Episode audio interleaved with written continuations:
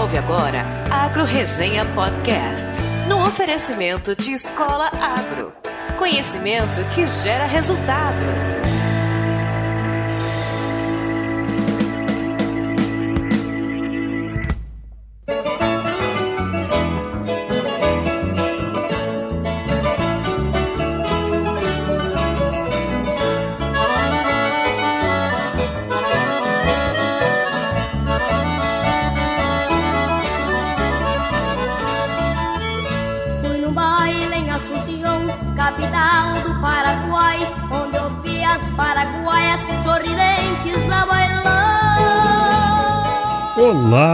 Pessoal! Aqui quem fala é o Paulo Ozaki. Seja bem-vindo ou bem-vinda a mais um episódio do Agro Resenha. Como você sabe, a porteira desse podcast não tem tramela para quem busca se informar sobre assuntos ligados ao agronegócio. Assunção, Capital do Paraguai, onde eu vi as paraguaias sorridentes a bailar. Hola, ¿qué tal? Estamos empezando el episodio. Calma, pessoal. Você tá no podcast certo. E esse aqui é o episódio número 67 do Agro Resenha. E esta semana eu trouxe mais um Histórias de Fazenda. Porém, um tanto quanto diferente aí, né? Porque o produtor é paraguaio. Sim, meus queridos, é um episódio internacional. O nosso convidado dessa semana é o Herman Kretschmer. Ele é produtor rural e ouvinte do podcast lá no Paraguai. E é um fato que me enche de orgulho, né? Afinal, international, né, baby? Mas o mais legal é falar de um país como o Paraguai, cara, que nos últimos anos tem se destacado cada vez mais na produção agropecuária e, consequentemente, crescido sua economia. O país possui equivalente a 40,7 milhões de hectares de extensão, dos quais 21,9 são ocupados pela atividade agropecuária. Isso aí tudo segundo os dados da FAO. Em linhas gerais, o país é dividido em 17 departamentos, que é como se fossem os nossos estados aqui no Brasil, né? E em duas grandes regiões, a oriental e a ocidental. E elas têm esses nomes porque uma fica à esquerda do rio Paraguai e a outra à direita, obviamente. A região ocidental, onde se situa o Chaco paraguaio, fica à margem direita do rio e a principal atividade desenvolvida por lá é a pecuária de cria, sendo que se concentra nessa região nada mais nada menos que 40% do rebanho bovino do país. Em termos de tamanho, essa região aí se assemelha mais ou menos à Nova Zelândia, tá? Já a região oriental, que tem aproximadamente o tamanho do Uruguai, é considerada a região mais desenvolvida do país e é inclusive onde mora mais de 60% da população paraguaia. O restante do rebanho, daquele que eu falei anteriormente, que são os outros 60%, também se encontra nessa região e é nela também que se desenvolvem os cultivos agrícolas, além de ser o centro comercial e econômico do país. Nos últimos anos, a agricultura, principalmente a soja, tem se expandido num movimento muito parecido com o Brasil, inclusive, em que grande parte do avanço tem ocorrido em áreas que eram predominantemente pastagem no passado. Para se ter uma ideia, entre 2006 e 2016, segundo os dados da FAO também, a área cultivada de soja aumentou 53%, passando de 2,2 para 3,37 milhões de hectares, enquanto a produção passou de 3,8 para 9,2 milhões de toneladas, um aumento de 141%. Olha só, a produtividade também aumentando por lá. No entanto, devido às condições climáticas favoráveis, o país produz uma grande variedade de produtos, inclusive participando ativamente no mercado internacional. Segundo o relatório da Associação Rural do Paraguai, o país participa como exportador em nível mundial em diversos produtos. Por exemplo, ó, você sabia que o Paraguai é o primeiro lugar em exportação de açúcar orgânico? Pois é, eu também não. E ele é o segundo maior exportador de estévia, aquela plantinha lá ó, que faz o adoçante. É o terceiro exportador em erva mate, o quarto maior exportador de soja, o quinto maior exportador de amido de mandioca, de óleo de soja e chia, o sexto maior exportador de milho, o sétimo maior exportador de carne bovina e o décimo maior exportador do mundo de trigo. Ou seja, tem um potencial agrícola enorme e, pelo visto, muita gente igual ao Herman tá fazendo acontecer por lá. Então, não perde esse bate-papo, cara, que tá muito bueno. Mas antes de charlar com o Herman Kretschmer, Eu quero agradecer, tô rasgando aqui o espanhol. Eu quero agradecer todos os padrinhos e madrinhas do nosso podcast em nome do mais novo padrinho, que é o Henrique da Silva Gomes. Palmas pro Henrique! Cara, Agradeço muito a sua contribuição e espero estar tá entregando aqui episódios com qualidade para você, né? Aquela qualidade de conteúdo e de áudio também, cara. Conta comigo aí porque você precisar. E se você que me ouve está gostando do nosso conteúdo semanal, seja também um apoiador do projeto. Para isso, basta acessar www.padrim.com.br barra agroresenha e se tornar aqui o nosso parceiro. Também quero agradecer aos membros do nosso site em nome dos mais novos membros, que são o Osniel Falcão Falcon, Diego Dalmazo, meu querido Miqueias Miquete e uma pessoa que deve ser arquiteto com o nome de Érito, porque o e-mail dele é arquiteto Érito. Infelizmente ele não colocou o nome completo, né? Somente o e-mail. Mas se quiser me corrigir aí pro próximo episódio, é só mandar um e-mail para mim ou sinal de fumaça ou me escrever no Twitter. Beleza? Galera, muito obrigado de novo. Agora que vocês estão inscritos no site, todas as atualizações do podcast irão diretamente para os seus e-mails. E se você tá aí mais perdido que segue em tiroteio e nem sabe o que é um podcast, entra no nosso site www.agroresenha.com.br, se torne um membro e veja lá o que é esse Tarde Podcast aí. E além de estar disponível no iTunes, Spotify, SoundCloud e no seu agregador favorito, você pode receber os episódios também pelo WhatsApp. Basta acessar bit.ly barra agro no Zap Zap, mandar a mensagem automática que aparecer ou escrever uma mensagem diretamente para 65 99298 9406 que você vai entrar na nossa lista de transmissão. E caso você queira mandar um elogio, fazer alguma correção, sugerir algum mito, verdade ou termo do agronegócio, ou mesmo sugerir pautas e entrevistados, escreva para mim no contato agroresenha.com.br ou fale comigo pelas nossas redes sociais aí como Facebook, Instagram e Twitter. Por fim, quero reforçar que os nossos parceiros da Escola Agro continuam oferecendo 10% de desconto em qualquer curso online para os ouvintes do Agro Resenha.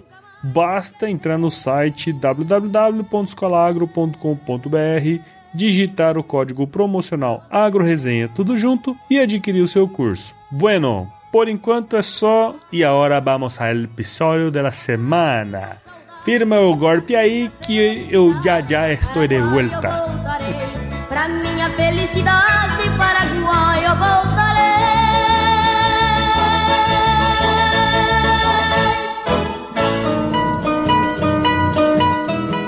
Bom, pessoal, estou de volta com Herman Kretschmer, que é produtor rural lá no Paraguai, é uma presença ilustre estrangeira aqui novamente. É, além disso, ele trabalha também com venda de insumos agrícolas, comércio de ferragens e assistência técnica. O cara é, faz tudo lá no Paraguai.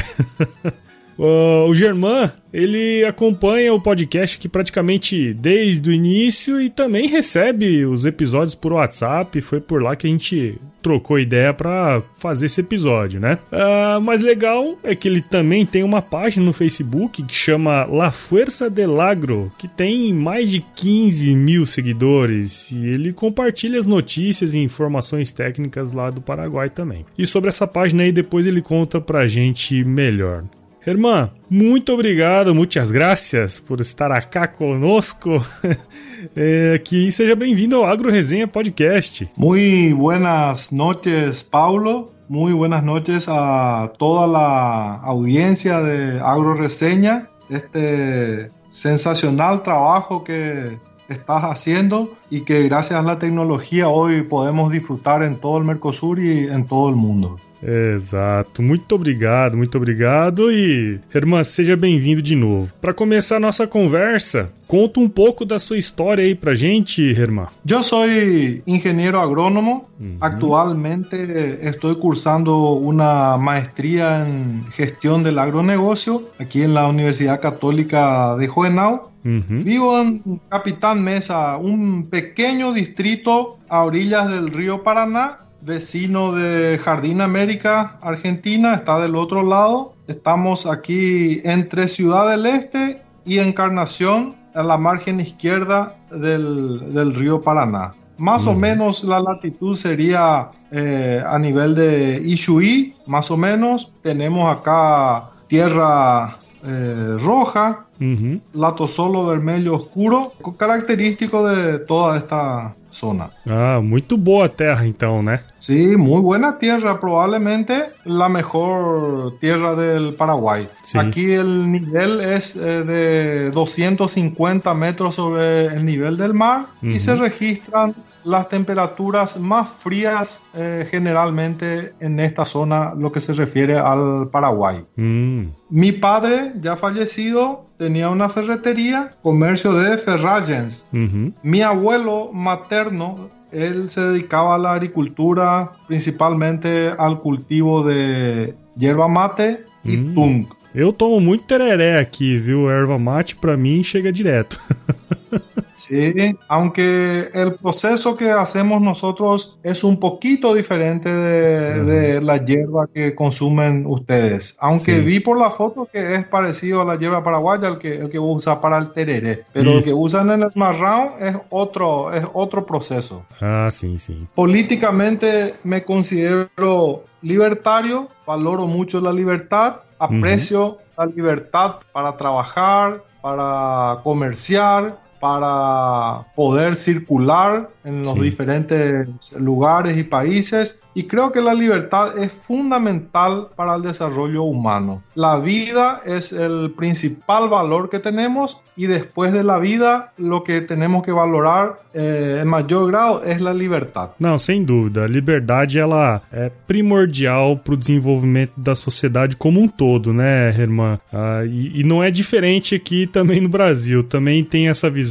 Acredito que a liberdade ela, ela rege muita coisa e pode mudar uma sociedade como um todo, né? Así es, y es, es el, el principio básico, ¿verdad? De nada nos sirve una gran riqueza si estamos eh, en una gallola, ¿verdad? Gallola Sí. de oro no nos sirve. Mejor pobre, pero con libertad. É verdade. Tem razão.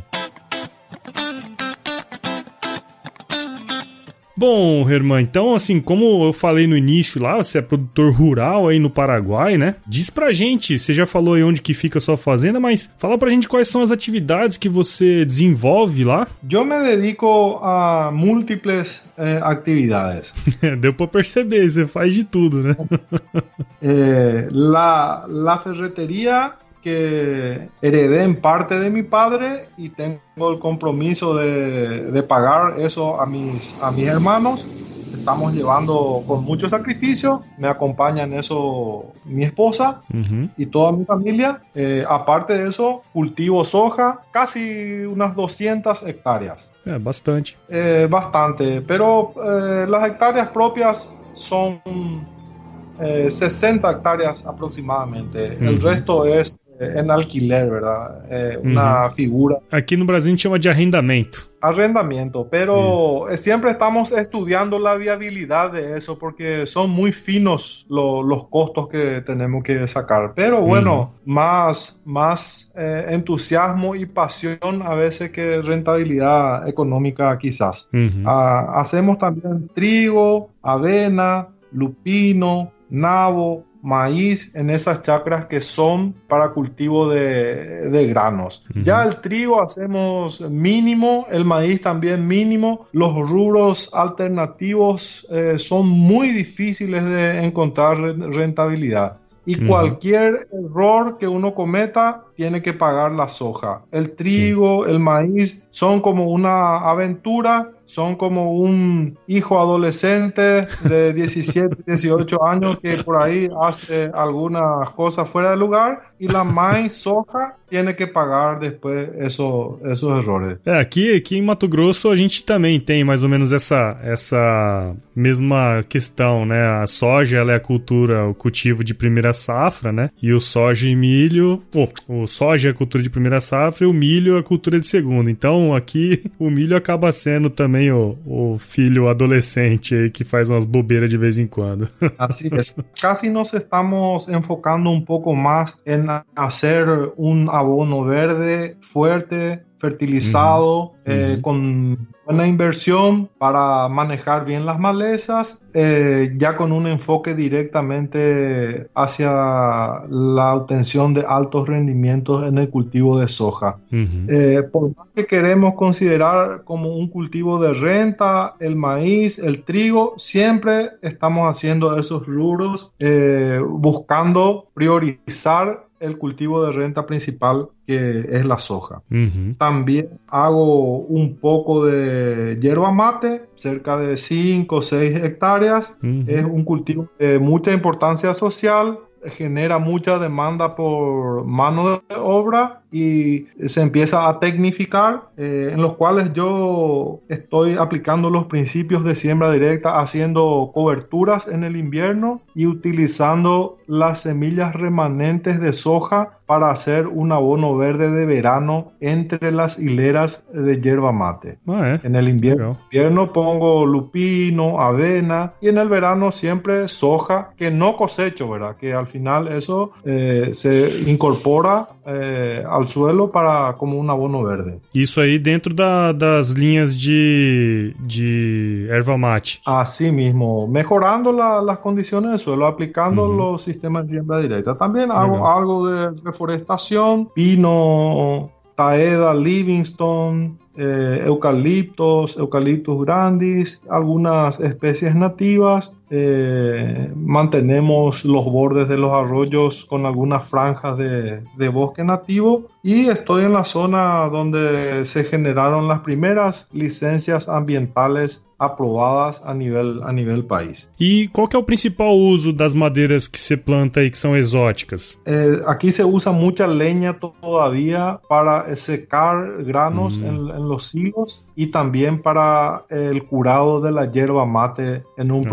que se llama zapecada. Eh, hay mucha demanda todavía por leña y la madera que tiene, o sea, la que tiene calidad para madera, un mejor desarrollo, se usan en, en los aserraderos eh, para distintos usos como madeira. É, aqui em Mato Grosso a gente tem uma área até relativamente grande também de floresta plantada, mas a grande maioria também é usada para lenha, né? Em outros estados do Brasil, tipo Mato Grosso do Sul, São Paulo, é, Bahia, Paraná, usa-se muito para fazer papel, né? Fábrica de papel e celulose. Então é um pouquinho diferente também, né? Lastimosamente, em nosso país não temos a indústria de la celulosa. Seria tão importante para darle um impulso al sector forestal. Eh, es muy difícil aquí en nuestro país, el Paraguay, preservar los bosques, porque los bosques utilizan para refugio los narcotraficantes, mm. los guerrilleros, la gente que roba, te roban la madera, te mm. invaden eh, la propiedad. Entonces es una cuestión legal, eh, es muy difícil preservar eh, aquí. Hay que hacer, el que quiere preservar debe hacerlo a costa de, de las molestias que te generan la gente inescrupulosa y las exigencias del, del gobierno. Aparte, no te dan beneficios para que vos puedas utilizar esa madera. Entonces, es muy difícil aquí realmente preservar. No hay incentivos y hay mucha presión sobre los bosques. É, assim, a gente também tem bastante problema questão ambiental aqui no Brasil também. Apesar da gente ter uma lei, né, que leva em consideração a manutenção dos bosques, das florestas, né, a gente também tem um, muito problema é, na visão da população em geral, né, que acha que isso, é, que os agricultores estão, vamos dizer assim, é, desmatando, né, mas enfim, é uma questão que a gente tem que brigar, né, vamos dizer assim, para mostrar a real verdade. Así es. Eh, precisamente hoy me hablaba acerca de la fuerza del agro, que es esta página que hago en el Facebook ya con más de 15 mil seguidores. En su principio fue un programa de radio donde tocábamos temas como, como este que estamos hablando. El agricultor es el, eh, realmente quien más preserva los recursos naturales. Sin duda. El, ecologista que está en una ONG en las grandes ciudades no planta ni cuida ningún árbol. El que cuida es el agricultor. Pero queda él como el villano de la película, como el malo, como el destructor con esta gente, ¿verdad? Que metódicamente hace un trabajo en las redes, en los medios, en contra del agricultor. Y así fue que esa inquietud me llevó a, desarrollar esta página y antes eh, el, programa radial, donde siempre hablamos acerca de que el uso correcto de los agroquímicos, el uso criterioso de los agroquímicos, no presenta peligro para la sociedad ni para el ambiente, eh, de dignificar el trabajo del agricultor, de transmitir principalmente la realidad del campo a, las ciudades.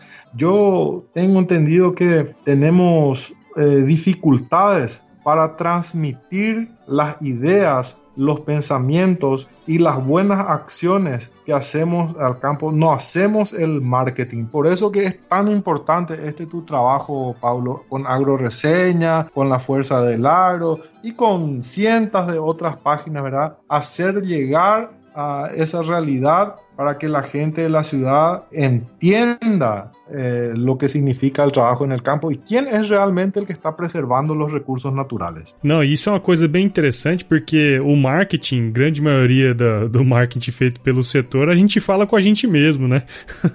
isso é uma ah, coisa sim. que fica muito complicado para a pessoa da cidade entender, né? Então, tanto a Força del Agro, o Agro Resenha, eu acho que tem um papel bacana nisso.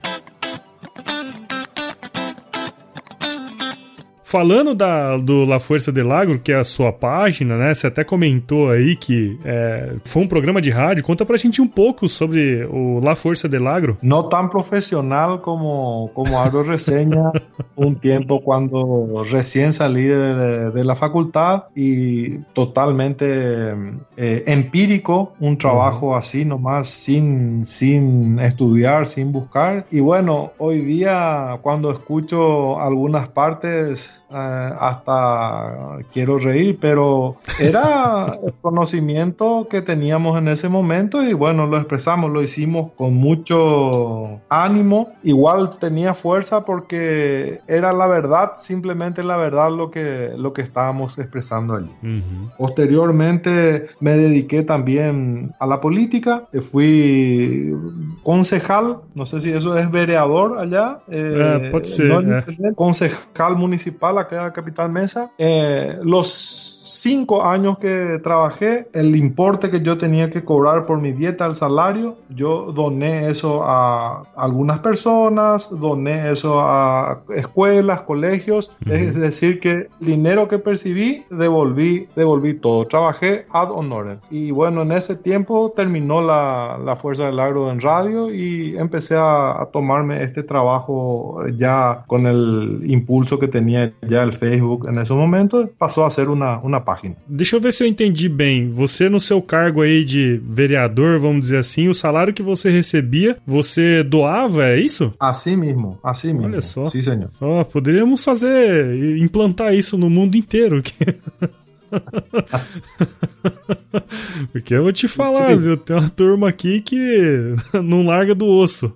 No, eh, no, no fue tampoco tan fácil la tarea en esos cinco años allí, pero sí mejoramos algunas cosas que estaban a, a nuestro alcance. Por ejemplo, el catastro y otras cuestiones, ¿verdad? Me tracei algumas poucas metas que logra, logrei, logrei fazer. Ô, Herman, mudando um pouquinho de assunto, né? A gente, quando, sempre quando eu converso com um produtor rural aqui, a gente sabe que é muito comum ter algumas histórias engraçadas que, que ocorrem lá na fazenda e tudo mais, né? Que no Brasil nós chamamos isso de causos. Uh, imagino que no Paraguai também não deve ser diferente. E ao longo desses anos aí, você como produtor rural, você teria algum caos aí para contar pra gente, não? me, me sucedió en la, en la ferretería, ¿verdad? Un, uh. un señor ya de cierta edad estaba buscando una asada, una enchada para uh -huh. capina. Le dije yo, pero señor, ya tenés más de 70 años eh, eh, para carpir, ya no, no queda más bien que, que vos carpa, me dijo. No, tranquilo, me dijo, esta asada no es para mí, me dijo, es para mi esposa, dijo. Allí, allí me explicó una teoría suya que, que, dice que a la mujer hay que tenerle cansada del trabajo mientras él está bien descansado, ¿verdad? Es una cosa muy particular y que por ahí siempre recuerdo, ¿verdad? La filosofía de, de algunas personas. interessante, interessante.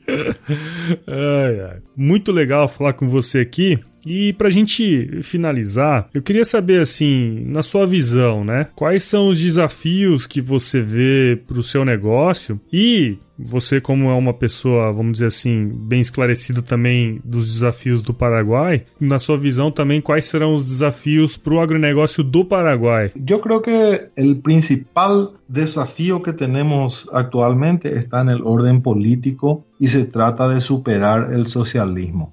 El Brasil estaba ya, era la quinta, sexta economía mundial, después de 20 años de socialismo, está ya cerca del lugar 40. Es muy evidente la situación que tiene Venezuela, Argentina, que era uno de los países más ricos 100 años atrás, vemos esta penosa situación. Entonces, eh, la principal amenaza que veo hacia el sector agrícola es de índole político. Y tal vez como eh, ingenieros agrónomos, productores, eh, el principal desafío que veo es adecuarnos a la tecnología que se viene. Mm. Se viene el Uber para los taxis y eh, miles de tecnologías disruptivas que cuando abaratan los costos en otros servicios nos ponemos contentos. Pero eso mismo va a suceder con nuestras profesiones y van a afectarnos se viene la robótica, la inteligencia artificial, todo lo que es posible automatizar se va a automatizar. Entonces, hoy día nosotros no hacemos eh, una herradura para colocar por la pata de un caballo, un trabajo que hacían nuestros abuelos y nuestros nietos tampoco van a van a hacer los trabajos que hoy estamos haciendo. Nuestros nietos se van a dedicar a profesiones que hoy día ni siquiera conocemos. Solamente que ese ritmo de cambio viene un poco más acelerado actualmente. Como dije, va a haber una disrupción y tenemos que estar preparados para eso. Tenemos que capacitarnos fuertemente, tenemos que estudiar, mejorar. El principal desafío no es superar a la competencia, el principal desafío es superarnos a nosotros mismos cada día ser mejores, ser más eficientes. Tenemos un gran desafío que es alimentar a una humanidad hambrienta. Para el 2050 vamos a tener 9 mil millones de personas y la área, el área de siembra ya no podemos expandir, ya estamos al límite. Entonces vamos a tener que producir incrementos de rendimientos eh, notorios para no tener que habilitar nuevas tierras que quizás hoy eh, son las reservas de, los bosques, ¿verdad? El agua, el suelo, vamos a tener que utilizar mucho más eficientemente, vamos a tener que producir más alimentos con eso para saciar el, hambre del mundo. ¿Y para su negocio, assim, qué que, se ve eh, para los próximos años? Y bueno, siempre estamos pensando también la manera de ser más eficiente y cómo incorporar estas nuevas tecnologías por ahí también and utilizar alguna tecnología disruptiva que nos genere unos millones de dólares para asegurar una vejez más tranquila o no sé, siempre estamos buscando. En la agricultura esto es siempre así, cada vez hay nuevas tecnologías que se deben probar y el, el, el desafío es estar capacitado, ¿verdad? Por eso mismo estoy haciendo esta maestría y mientras pueda quiero seguir estudiando y aprendiendo.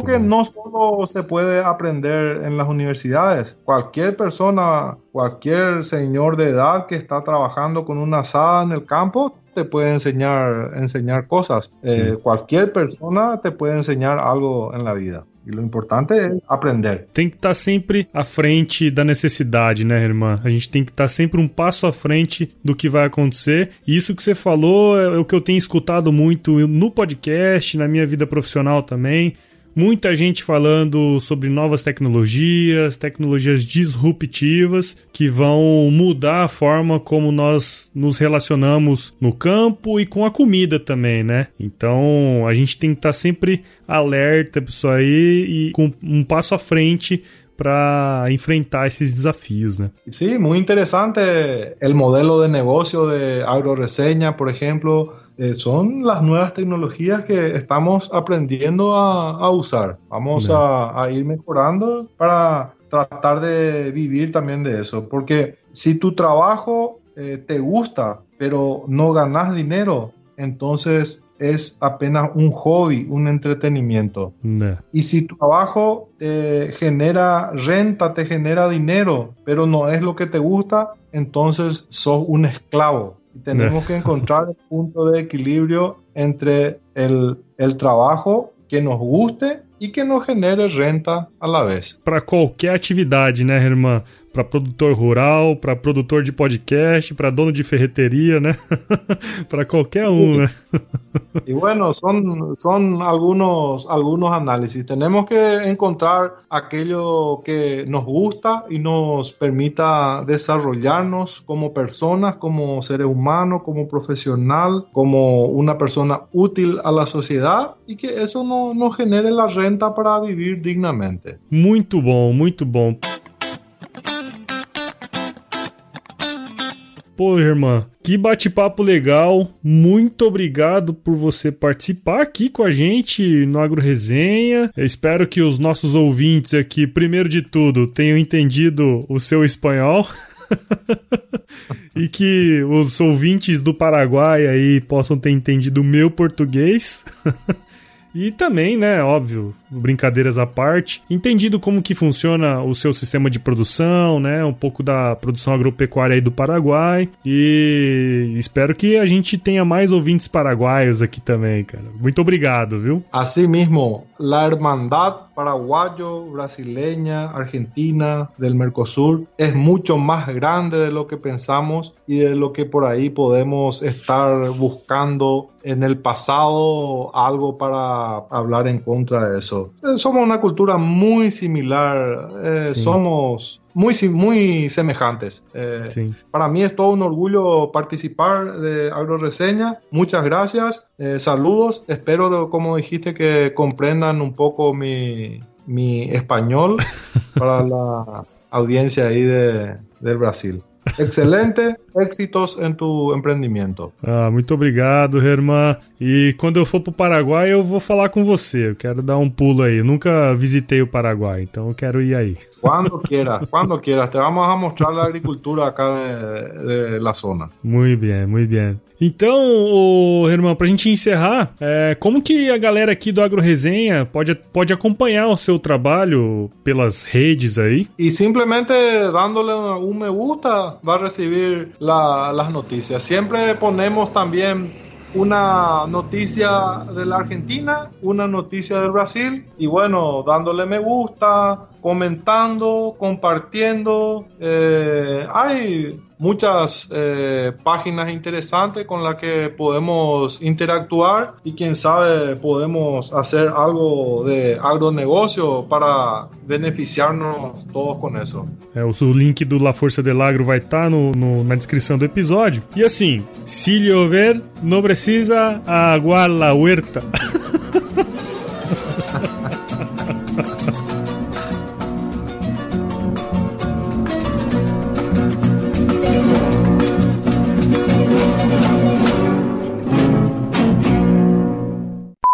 é considerada a região mais desenvolvida do país. E o filho da puta aqui no hotel agora bateu na porta do lado, velho. Uh... E se encontra nessa região. Errei. Nos últimos anos, a agricultura, principalmente a soja, tem se expandido num movimento muito parecido com o Brasil. Inclusive. Inclusive. Uh em que grande parte do avanço da área tem ocorrido em áreas. A produtividade também aumentando por lá. Ô oh, fila da puta. Segundo o relatório da Associação Rural de Paraguai. não, não vou falar em espanhol. Meu querido Kimi. Ai, que bosta. Uh, na finalização, eu queria falar em espanhol, mas não sei se está certo, tá? Mas Si llover, no precisa aguar la huerta.